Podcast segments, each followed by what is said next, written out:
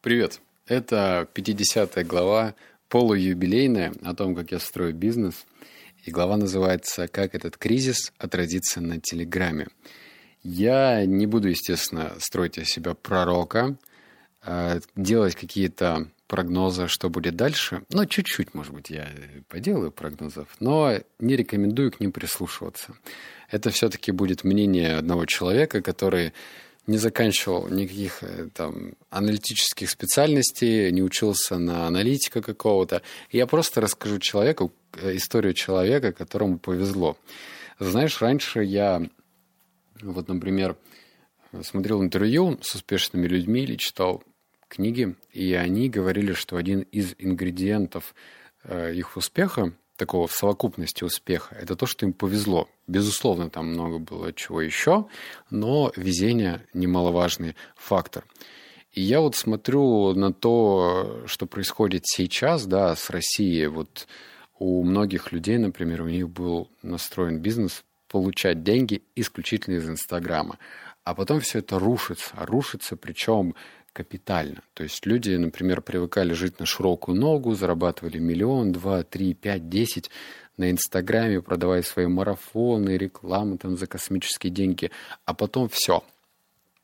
По факту я мог бы быть этим человеком, да, кто живет в Инстаграме, выкладывает 30 сторис, но я не стал этим человеком. Как, собственно, и в Фейсбуке я не стал этим человеком. Но я почему-то в свое время попёрся в Телеграм. Да? Вот так вот, если размышлять, в 2018 году я зашел в Телеграм как предприниматель. То есть не просто как пользователь, да, мессенджера, но и начал вкладывать туда деньги. И я прошел кризис внутри Телеги. Этот кризис был блокировкой. Ну, не знаю, помнишь ты или нет, но когда Телеграм блокировали, какого-то утопичного настроения тогда не было. Ну, блокировка, да и блокировка. И эта блокировка закончилась весьма успешно. Даже во время блокировки рынок хоть и потрясло, но не так сильно, чтобы там кусать локти. Деньги были.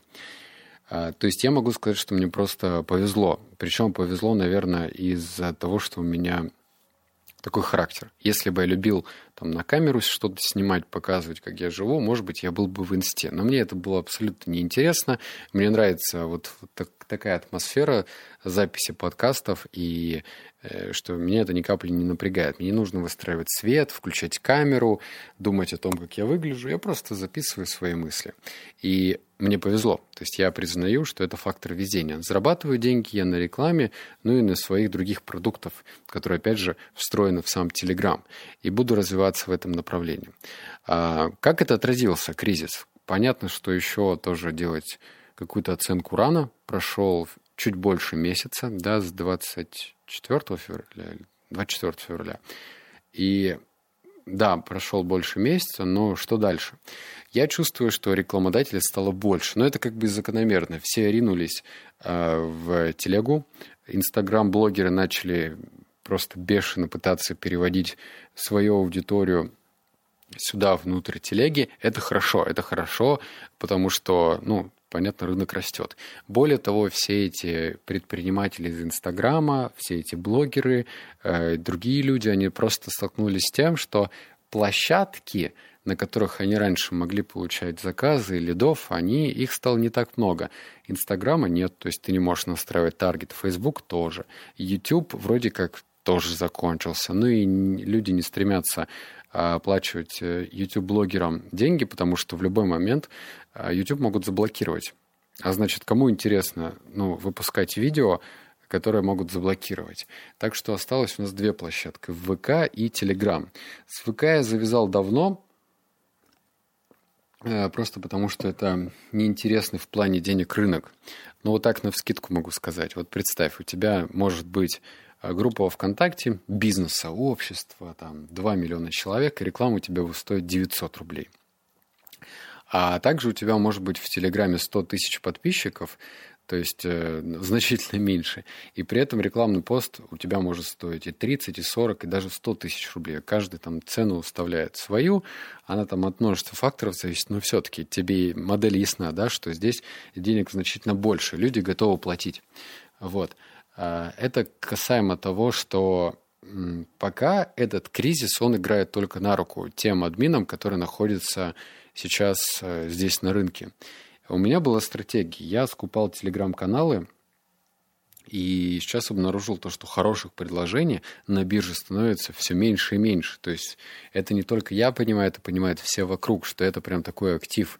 Мне здесь нужно было встроить рекламу, типа, если ты понимаешь, что это актив, пора входить в нишу Телеграма, покупай мое обучение. Нет, обучения у меня никакого нет, не будет. Я тебе вообще ничего не советую. Ну, в плане того, зачем тебе там лезть в Телеграм. Тут хватает таких инфобизнес-тренеров, которые обучают всему этому делу. На самом деле можно самостоятельно всему научиться. Я вот придерживаюсь этой позиции. И я сейчас понимаю, что все мои раньше тараканы и бзики насчет того, что нужно иметь серьезный классический бизнес, это типа... Это вот это существенно. Они уходят на второй план, потому что весь этот классический бизнес как раз-таки очень-очень нестабилен. Вот что происходит с ресторанным бизнесом, что происходит с магазинами, что происходит вообще со всем другим физическим товаром, если ты его продавал, в наше нынешнее время. Раз поставщик не начинает, он просто прекращает с тобой работу, цены повышаются, логистические цепочки рушатся, приходится выстраивать все. То есть это дополнительный головняк.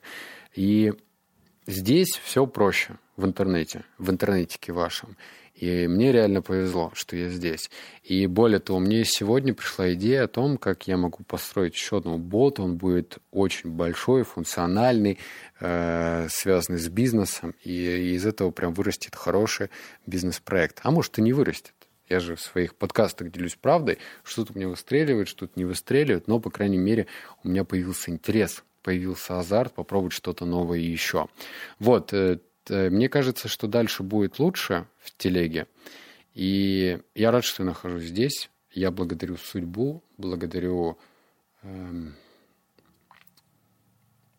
Кого-то я, благодарю. В общем, спасибо, что так все произошло. И, наверное, спасибо еще интуициям. Я бы пожелал, наверное, каждому слушателю слушать свою интуицию и уметь ее слушать. Вот это хорошо.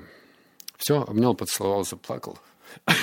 Блин, у меня горло до сих пор першит, кажется, что я заплакал. Услышимся в следующем подкасте. Пока.